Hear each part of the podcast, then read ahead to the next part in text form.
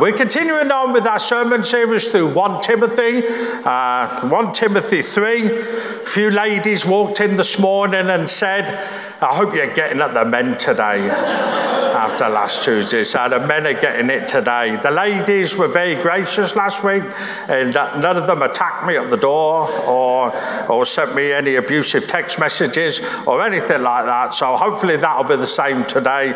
Uh, that we, we, we got at the women last week, we get the men today. Okay, we'll do, we'll do that. Let us pray as we come around the Lord's word. Father, we thank you for the opportunity of being in your house. Father God, with your people. Father, we thank you for the lovely sense of your presence as we worshipped and came round the table.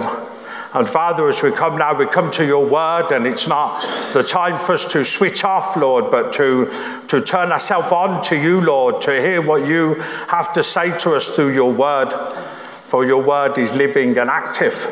And Father has something to say to us about every circumstance and every situation that we face. So, Father, we ask in this time now, Father, you would just come. Help us, Lord, as we hear from you. In Jesus' name, amen. Uh, for those who've not been yet visiting this morning, we're working our way through 1 Timothy, uh, chapter 1, uh, where the focus was really on the ministry of the word. That Paul was writing to Timothy, his, his young apprentice, as I say, his, his, his son, though not his son uh, in the natural, he considered him his son, his spiritual son. He's writing to him to encourage him because he's having a, a challenging time there. The church in Ephesus, uh, where the letter to the Ephesians was written to, so Paul is encouraging him firstly to stay there in Ephesus. The second thing he's encouraging him to do is to confront the false teachers that are there in Ephesus. So chapter one, the focus is on the ministry of the word. Uh, chapter two, uh, we looked at we looked at the ministry of prayer. He was encouraging that, that we needed to pray. And he told us how to pray and who to pray for. And, and so we looked at that and also the ministry of the people. Uh, it encouraged us what the men were supposed to do and also what the women were supposed to do. And so we move on into chapter 3, and the focus of chapter 3 is really the ministry of the leaders and the conduct of the church that Paul is writing to Timothy. He speaks to him about the elders of the church, the leaders of the church to begin with, uh, and then the deacons, which are the servants of the church. And then finally, he speaks about the conduct of the church, how we, how we behave, how we get on in church. What is church all about? We're going to look at that uh, further on. But today's focus is really on the leadership. And this is uh, Paul writing to Timothy because it was very clear throughout the epistle to the Ephesians that the, the church there had leadership problems. Uh, Paul prophesied about this in Acts 20, verse 29 to 31, that we read in the first few weeks. He warned the Ephesian elders that false teachers would arise, even from their own number, and hurt their flock. And a couple of the things that we've looked at at the job is that every, um, every church has its leaders. In this church, we have the elders who serve on the oversight of the church. And we're going to look at what the job of the elders is, but it was to protect the church and to guide the church. To those sometimes people come in with some false teaching or some teaching that's not biblically correct. Well, you've got to have men that stand there against this and say, This is not true, it's not biblical. And we've got to do that. It's not free for all here where we just simply say, well, everybody just do what they want. You know what? Come on in, don't like the preaching, somebody else come up here and preach. You don't like what the worship team sung this morning? Well, you come up here, it's not free for all. It says it's led, it's directed, it's, uh, and it, it's a spirit led.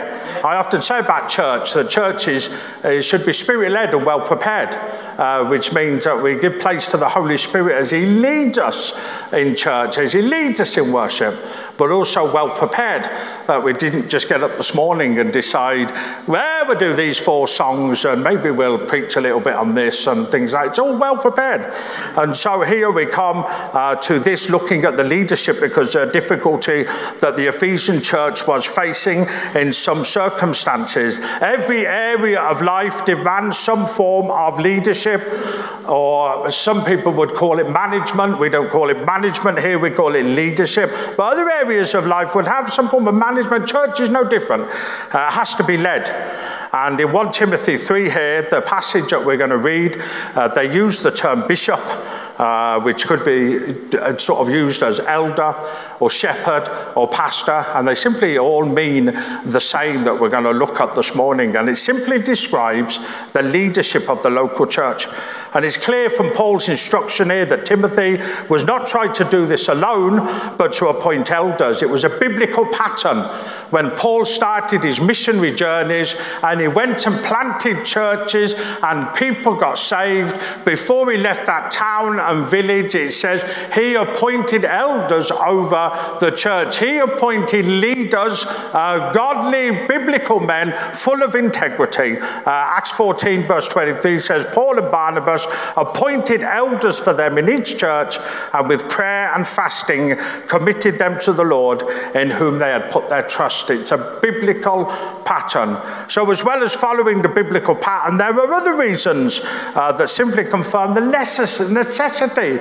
Uh, for leaders within uh, congregations of churches that gather together. I put three here that I think are important. The first one is this spiritual leadership is about moving people onto God's agenda that God has given us a purpose as a church.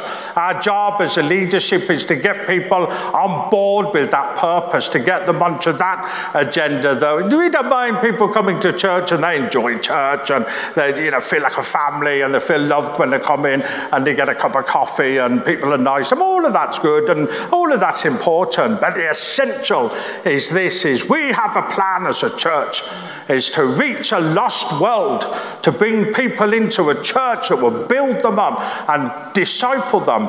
And so that's God's agenda. And the job of the leaders uh, is to bring people onto God's agenda. The second quote, one of my favorite, as you know, I love a good quote.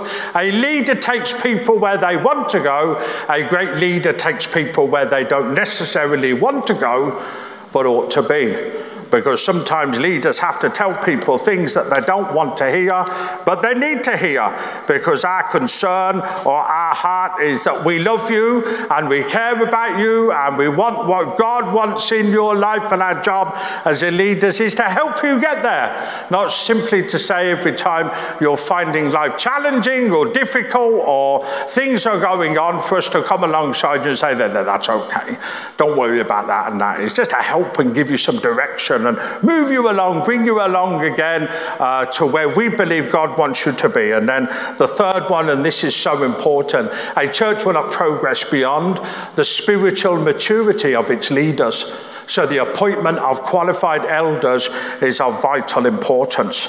And so that's why, as we come on and look later on at the qualities that are required to be an elder, that, that simply actually it's important because people have not moved beyond that. Nobody ever moves beyond uh, the maturity, or nobody ever moves beyond that which they're led by. Uh, and so leaders lead by example and by influence. And so here in 1 Timothy 3, uh, Paul writes this in the first seven verses when he says, This is a faithful saying. The man desires a position of a bishop, which can mean elder, shepherd, pastor. He desires a good work. A bishop then must be blameless, the husband of one wife, temperate, sober minded, of good behavior, hospitable, able to teach, not given to wine, not violent, not greedy for money, but gentle, not quarrelsome, not covetous, one who rules his own house well, having his children in submission with all reverence. For if a man does not know how to rule his own house, how will he take care of the church of God? Not a novice, lest being puffed up with pride, he fall into to the same condemnation as the devil. Moreover, he must have a good testimony among those who are outside, lest he fall into reproach and the snare of the devil. It's a sobering fact, which is true, that if the leadership goes, so goes the church. What the leadership allows, the church will become. And that works in both a positive sense and a negative sense as well. If the leadership is word centered, the church will be word centered. If the leadership is mission minded, the church will be mission minded. If the leadership is welcoming, the church will be welcoming. If the leadership is generous, the church will be generous. So, leaders, we become what we allow, and the power of any leadership is in the ability to change and provide direction. If you are allowing it, don't complain about it. Paul presents to Timothy here the orthodoxy. He simply says, well, well this is what we believe, as well as the order, which is what God expects us to do with what we believe. And we've looked at those words, so the orthodoxy, the order, and the organisation over the few weeks. But as far as elders comes here, the organisation of the church and what it specifically says about elders is very limited. We know that the church requires that. We know the gender of them because all the way through this passage simply he, he, he, he, he which I would take as man, man, man, man, man, man, and a husband of one wife, which can't be a woman because she can't be a husband, but she can be a wife. And, and so, therefore, we take that, that, that this is what it says here in, in the specific, but in the general, it tells us, uh, it doesn't tell us much else. It doesn't tell us really how many elders we're supposed to have. There's nowhere in Scripture does it say, well, take, have eight elders or have 12 elders. Some, some bigger churches would take the 24 elders as a biblical example. But if, if you're not a big church, you're not going to have 24 elders. That would possibly be your whole church, you know, if you're only a small church. We're, we're not told the age of the elders. Uh, often at times people assume that elder means older. It doesn't mean older. It, it doesn't mean older. Um, I've said this before and it's so true. I know people in their 20s who are spiritually mature and apply wisdom to their lives and the decisions that they make. I also know people who are in their 60s who are not spiritually mature and, and do not apply wisdom to the decisions and choices they have to make. So we mustn't assume that elders just means old people, that suddenly we must just get people to a certain age and then say, oh, there can be an elder now because elder means older. Elder doesn't mean older. We're not told specifically here what elders are to do, though it does tell us in the rest of the New Testament. Uh, we are told, though, the qualities we should look for. And we are definitely told that the emphasis is on character and not gifting. There are 16 qualities mentioned here by Paul to Timothy. 15 of them are to do with character. One is to do with gifting, when it says, must be able to teach. Now, must be able to teach can take on any different environment. It doesn't mean standing up here behind a pulpit in front of church on a Sunday. It could mean teaching people over a cup of coffee. It could mean teaching people in a small group. It could mean teaching people in any sort of environment. But the key is this the key is the emphasis is on character and not gifting. Because we look at it sometimes and it's a danger that the church is falling into today, where the modern church think it becomes about gifting rather than character. It says we cannot and must not replace the character, the necessity of character in leadership in any position in the church.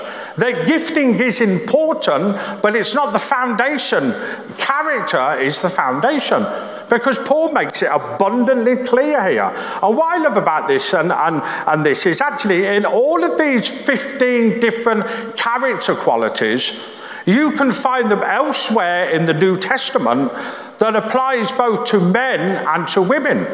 Now, I'm not saying that that means that that passage, this passage applies both to men and women, because it doesn't. But the necessity of good character applies to both men and women that actually we all, whether we are working towards being a leader or we recognize the function of somebody as an elder, actually all those character qualities that they've mentioned, actually we should find in all of us, whether we're going to be elders or not. And so here we see that the Bible uses three words interchangeably to describe the same office. Um, episkopos is the Greek and it means bishop or overseer. Presbyteros, which you will get, realize you get the word Presbyterian from that, means elder, and poimen, which means pastor or shepherd. So all of these really uh, uh, talk of the same function within the New Testament, that they're interchangeable in both Paul's writings and Peter's writings. So we see that that's a thing. So uh, the best way for me to describe it is this, is the overseer is a description of their leadership. The elder is a description of their position. And the shepherd is a description of their function. And I think that's probably the easiest way to try and explain uh, what that means. And that doesn't automatically mean that everybody who's an elder is a pastor. They're not. It says when I became an elder in this church, it was three years before I was ordained as a pastor. So the best way for me to explain it is this, is that the elder is the position, but the pastor is the function. Because what does the pastor do? The pastor cares for, he protects, he guides, and he leads, which is things that the elder would do as well. But it's all interchangeable, all meaning the same thing. It's a man that simply protects the church and prays for the church and serves the church and helps the church and encourages the church. And that's more important than, in a sense, giving somebody a title and saying, well, this is their title and, and what they do. Because every church or denomination is governed in a different way. If you've got a Presbyterian church, they're different. If a congregational church, they're different. A Baptist church is different. And, and here, a living hope, because one of the things that we said we would do is we would apply it to where we are as a church. And so we're here, we are governed and led by an oversight that's made up of four of us, which is myself and Stephen and Jackie and Jackie Roberts. And so within the oversight, the pastor has a specific role, which is to provide the vision, teach the church, and facilitate the work. So the other elders have come and said, Would you do this? So whenever the elders ask me and say, What are we doing? my answer should never be, ah, I don't know, actually. Now, it might not, it might look sometimes, I don't know what I'm doing, but believe me, it's not true, it's just a look. He says, Because the job of the pastor is then to present the vision first to the oversight, and when they say, Yes, that's a direction that we are going, that's God's agenda for the church, and then present it to the church.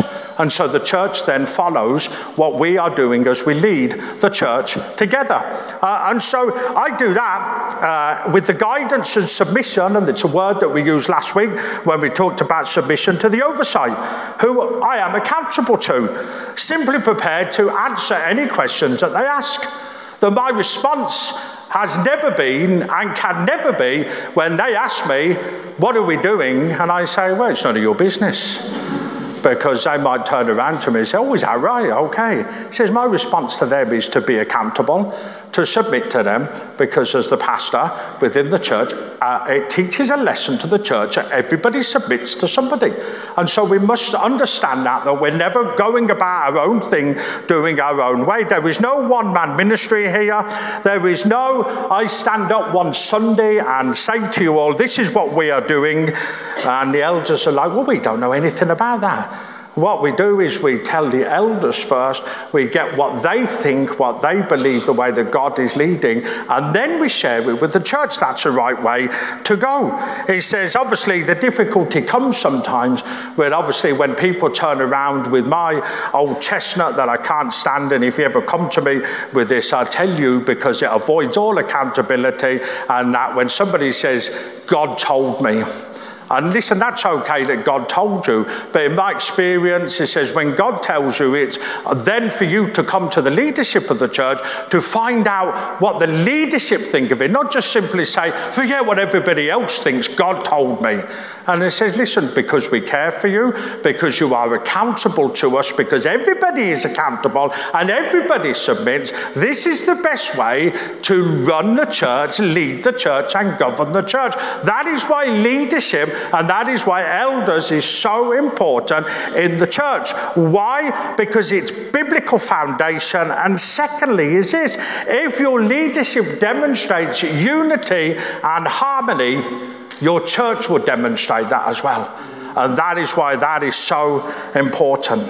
God has specific qualifications for leaders in the church that we could call elders, bishops, pastors, as we said.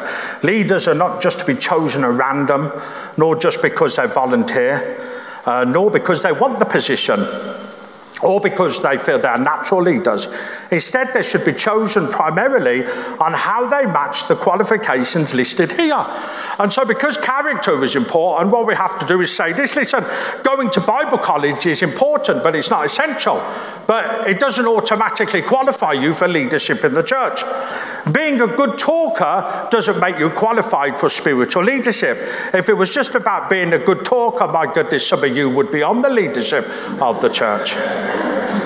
Natural or spiritual gifts in themselves do not qualify one for spiritual leadership. What one gives in money or volunteers in time does not qualify them for spiritual leadership. Eldership is never a reward for length of time in the church. Eldership is never a position that somebody grows into. Let's put them on board as an elder and hopefully they'll grow into it. And you say, Matt, well, why have you read all those out? Well, in the 20 years that I've been here, all of those reasons have been given as to why somebody should be an elder. And none of them are actually biblical reasons. And so it's why we must understand that actually either people, and excuse the phrase, are biblically ignorant because they haven't read the passage in 1 Timothy 3. Or we do what we're doing today, which is we're doing some teaching on, on what does the church require? What, what does the Bible say about those who lead? You see, as I've said, what qualifies a man for spiritual leadership is godly character. And it's established by this clear criteria that we're going to look at. The first thing mentioned is this it says, if a man desires this position, he desires a good work. Now, we would read that and think, well, is that ambition? So, you know, that, are they ambitious to be an elder? Well, no, I don't think it means that. I think it means somebody who, who reaches out or, stretches themselves to, to grasp something that they believe that God has called them to do. It's not ambition that people would say, well, I would love to be an elder one day somebody turns around to me and says, Oh, I would love to be the leader of that one day, I would almost say, Why? Because those of us who are in the position realize that actually you would only do this if God calls you to do it. God establishes a calling in your life to do this. Why? Because uh, most of the time, if not all of the time, any leadership issues you're dealing with in church, you're dealing with people. And people sometimes can be difficult, believe me. Not in this church. All perfect in this church. Church down the road. And so, therefore, it's an inner passionate compulsion of a man who wants to serve the church that he's planted in and serving in.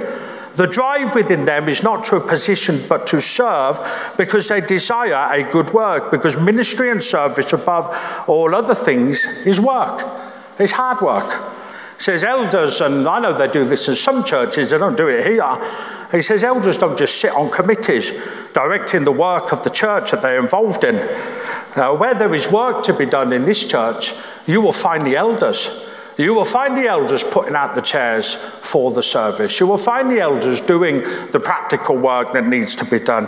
One of the lessons we try and teach the younger ones is this listen, on the same day you preach from the pulpit and God saves four people and the service ends, you still might have to drive the minibus to drop people home. Why? Because there's just a humility in that, there's a service in that. It's not because we're trying to teach people something, it's just that service.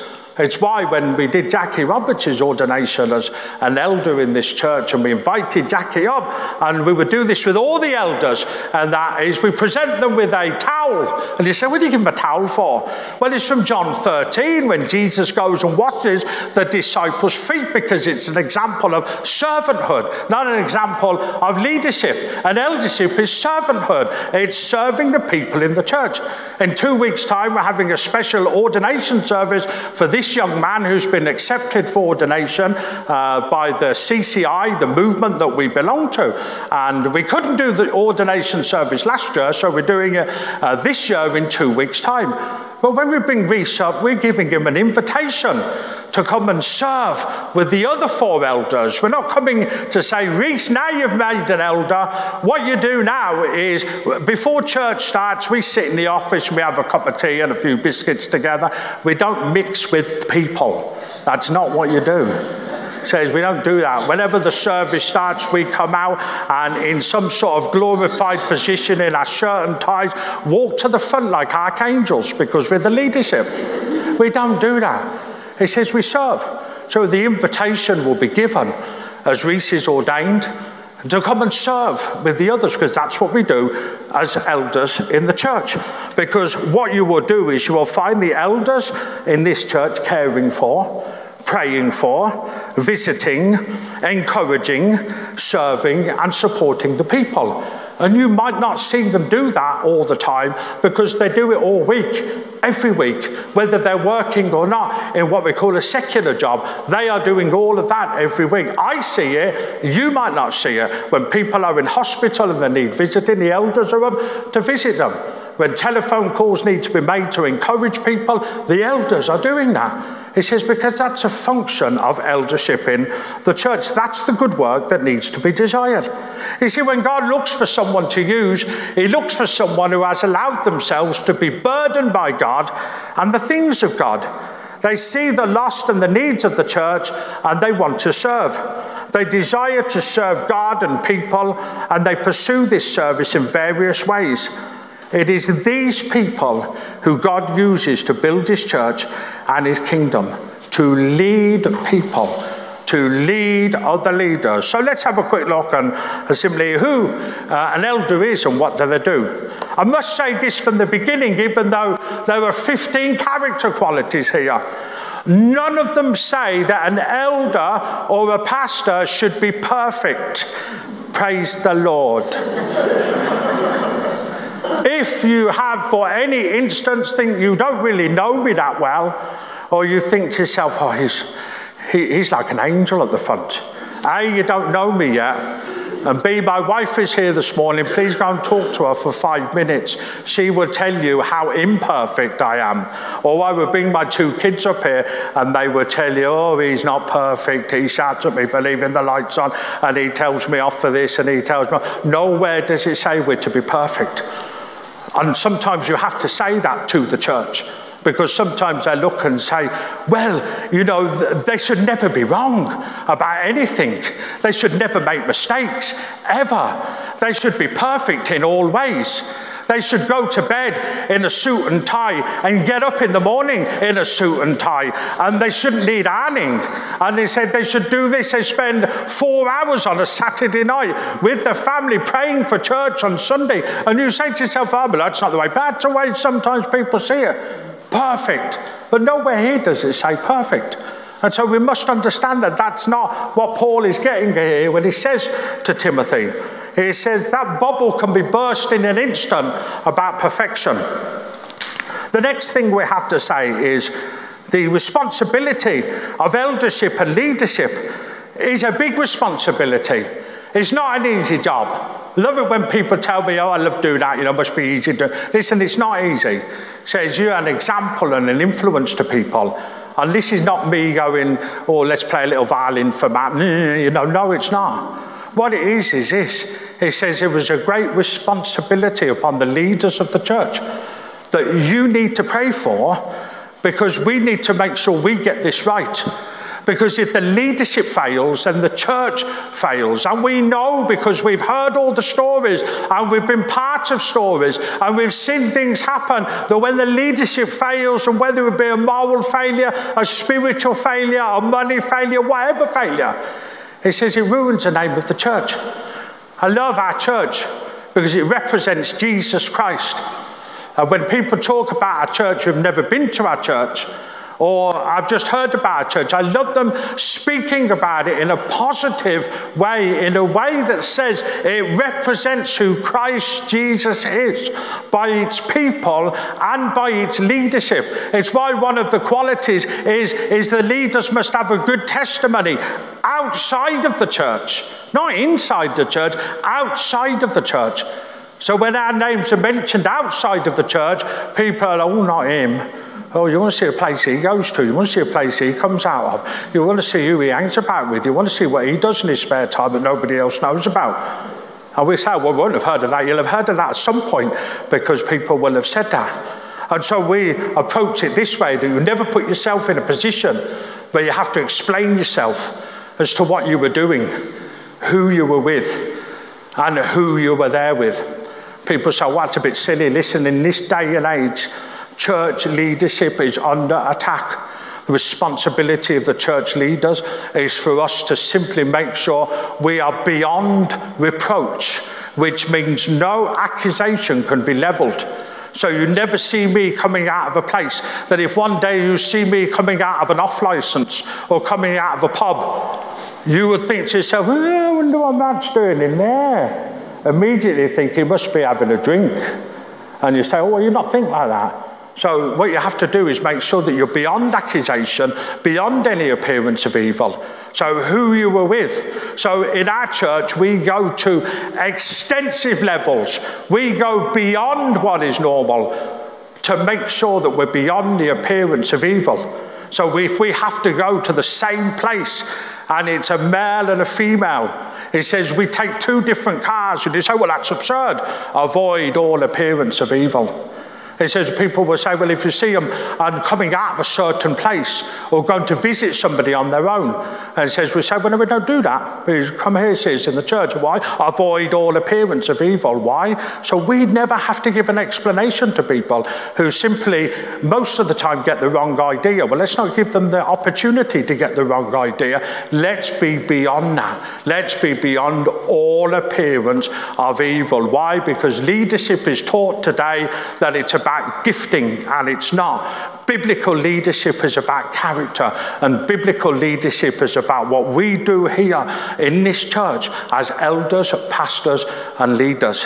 And so we come to this point just quickly as Paul, I know my time is going through the 16 qualifications, and we've said that, that actually that these are things that all of us can find, but here we, we see the first one is blameless, and I've really tied that one in. The second one is the husband of one wife.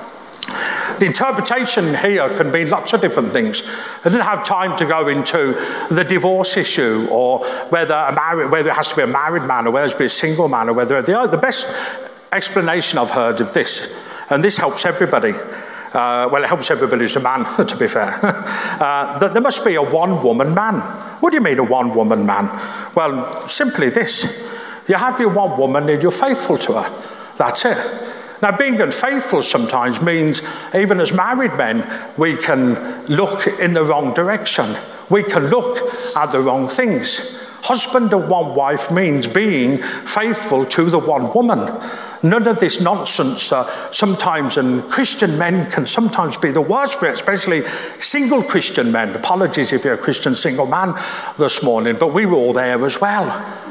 Uh, simply the idea of that it's okay to flirt with everybody. It's okay to work my way around every young lady in the church. That in a sense, you won't know the right one until you test all the wrong ones. That's not a biblical thing. Can I just clear that up with people? That's not biblical. Uh, and so it's a husband and one wife is a one woman man, just simply faithful to her in everything in conversation, in everything, in everything you say and everything you do. Now, you might be standing here thinking, isn't he the perfect husband? I'm not. and it says, my wife will be available to put you right at the door outside afterwards. But what I'm trying to say is this the biblical leader is not what we call a player, a doesn't show flirtatious activity towards other women uh, even in leadership. I remember going to a conference on pastors, and one person, the leader, said this as he preached from this. He preached and he said, Listen, you have to be careful because times you're working with vulnerable women. And he said, Even you ugly ones. And he sort of pointed over to where I was. He says, Even you ugly ones. But there were two ugly fellas behind me, so I thought to myself, has to, has to be them, like, it has to be. Has to be there. And it's that idea of just being, well, a one woman man. Watch what you're looking at, watch what you are watching. Watch what you are lingering. What was David's sin with Bathsheba? Went out onto the roof one night and he looked and he saw a woman bathing, and it tells us his eyes looked, his eyes lingered for longer than they should have. And that's where the problem began. And we're just being honest here. Say, listen, if it's a problem, deal with it. If it's a problem, do what you have to do. But make sure you're one woman man. Somebody explained it to me like this that we can get tripped up. This is girls' golden glory. Those are the three things any Christian leader has to watch out for in everything that they do Temperate is the next thing. It simply means somebody who is not given to extremes. They are reliable, trustworthy. You don't have to worry about wide swings of vision, mood, or action. Somebody who is sober minded, a person who is able to think clearly and with clarity. Good behavior, uh, orderly, hospitable. They are willing and able to open up their home to both friends and strangers. Hospitable just simply means time for everyone. If you need us, we're here. If we can help you, then we are here. It says at times some people's numbers come up on our mobile phone and we're like, oh. But you realize this is what God has called you to do. And you have to answer because you know they're looking for you. No, I, Glenn, all right? that's what they do, being make time for everyone. That's what it's about to be the shepherd the leader, the elder, able to teach, which we looked at already, not given to wine. Now, the idea is of not being addicted to wine or intoxicating drink. I know because we have gone over this argument hundreds of times uh, that people say, well, New Testament and the Bible doesn't forbid drinking. It says, but I will say this leadership is influence, people copy behavior. Though it is not forbidden, leaders always have to decide is my influence over others more important than my right and my freedom to do something? So that's really the answer there. Rather than saying yes or no about something, simply saying, well, is it more important for me to influence people by my behavior rather than my freedom or my rights? Not violence. That is self explanatory, isn't it? He says, not publicly or privately. A man who can let God fight his cause, not greedy for money. He says, the King James Version, I love it, it's far more memorable. He says, not one greedy for filthy lucre says that gets that one line. We don't use that word, but I thought it's a lot more powerful, isn't it? Filthy lucre. It says, gentle, the kind of man who takes Jesus as his example. Not quarrelsome, the kind of person who is not always fighting over something or other. Not covetous. And this is more encompassing thought than merely greedy for money. It is simply the man who is satisfied with Christ. If Christ is his everything, he will never be looking for something else. If Christ is his all, it says he is the one that satisfies the desires and longings of a leader's heart. The one who rules his own house well.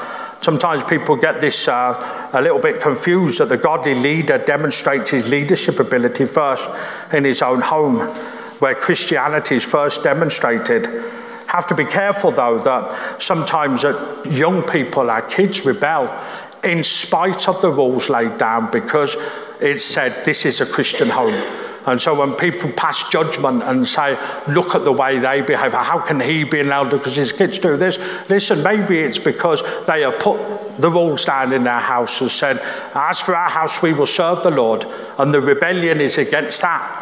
And so we must always be careful not to judge either. And when we look at that verse and what it says there, we must be careful to apply the gracious, the, the, the grace that you need with that verse. That actually, are they rebelling because of that rule that's been put down that says we are Christian in this house, and so we are not going to tolerate that.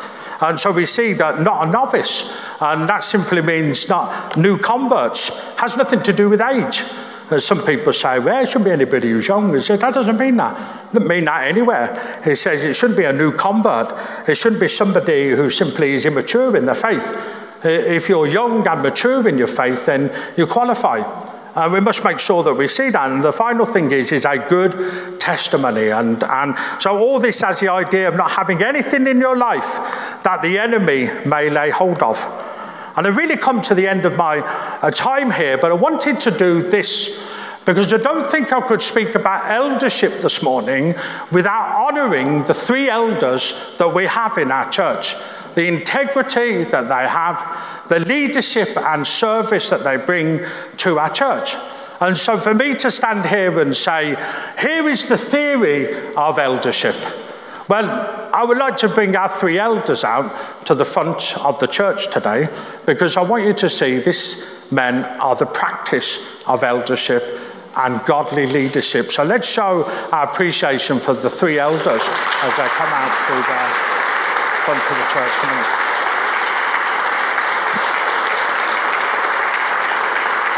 Let's bring them up to the front here.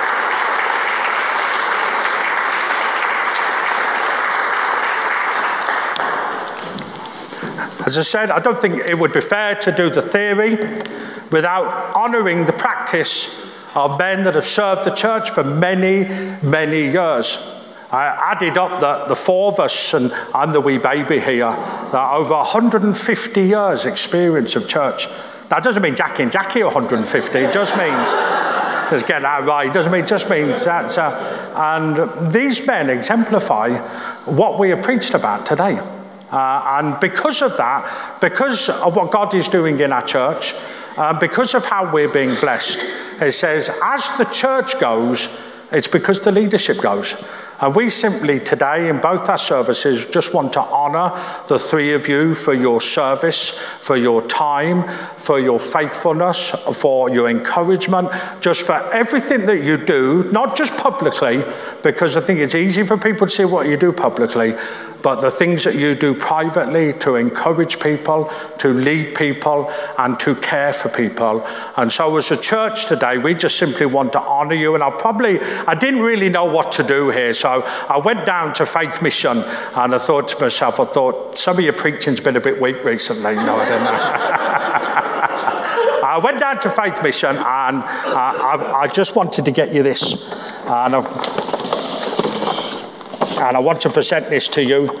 Now, I apologise now because I was in a rush when I went down on Friday. And I bought all the Bibles in large print. and, uh, so, yeah, so that's good because I know you're getting on a bit, and so you'll be able to see down to that and stuff. No, but I've got it just as a wee presentation. Uh, just These are just a token of just the hard work and everything that you do in our church. Because we're preaching this this morning, Thank we just want to honour you.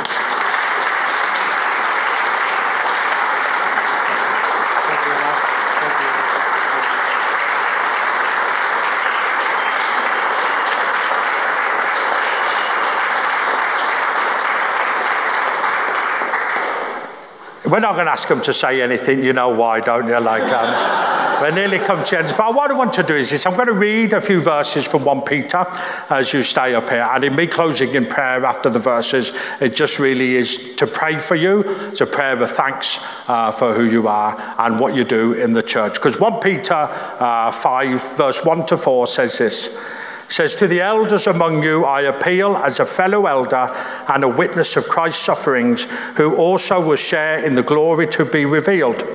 Be shepherds of God's flock that is under your care, watching over them, not because you must, but because you are willing, as God wants you to be, not pursuing dishonest gain, but eager to serve, not lording it over those entrusted to you, but being examples to the flock.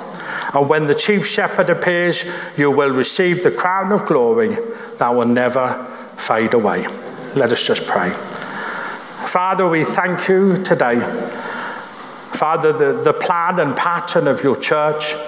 Father, as you launched your church, which is your idea, Father, is to make sure that there were godly men, biblical, full of integrity and service and love for the sheep. Father, you wanted to make sure that those are present in each and every church. And Father, we thank you here at Living Hope. The Father, we have these three men who fit that like. We thank you, Father God, for each and every one of them, for Jackie, for Jackie, for Stephen. And Father, we thank you for the way they bless us and encourage us as a church in their eldership, in their leading. And Father, we thank you that that passage that we've read in 1 Peter, then, Father, just simply is fulfilled in all of their lives, Father God. That they do what they do simply because they can do it, because they're willing to do it, not because they must do it. And we thank you for that today, Father.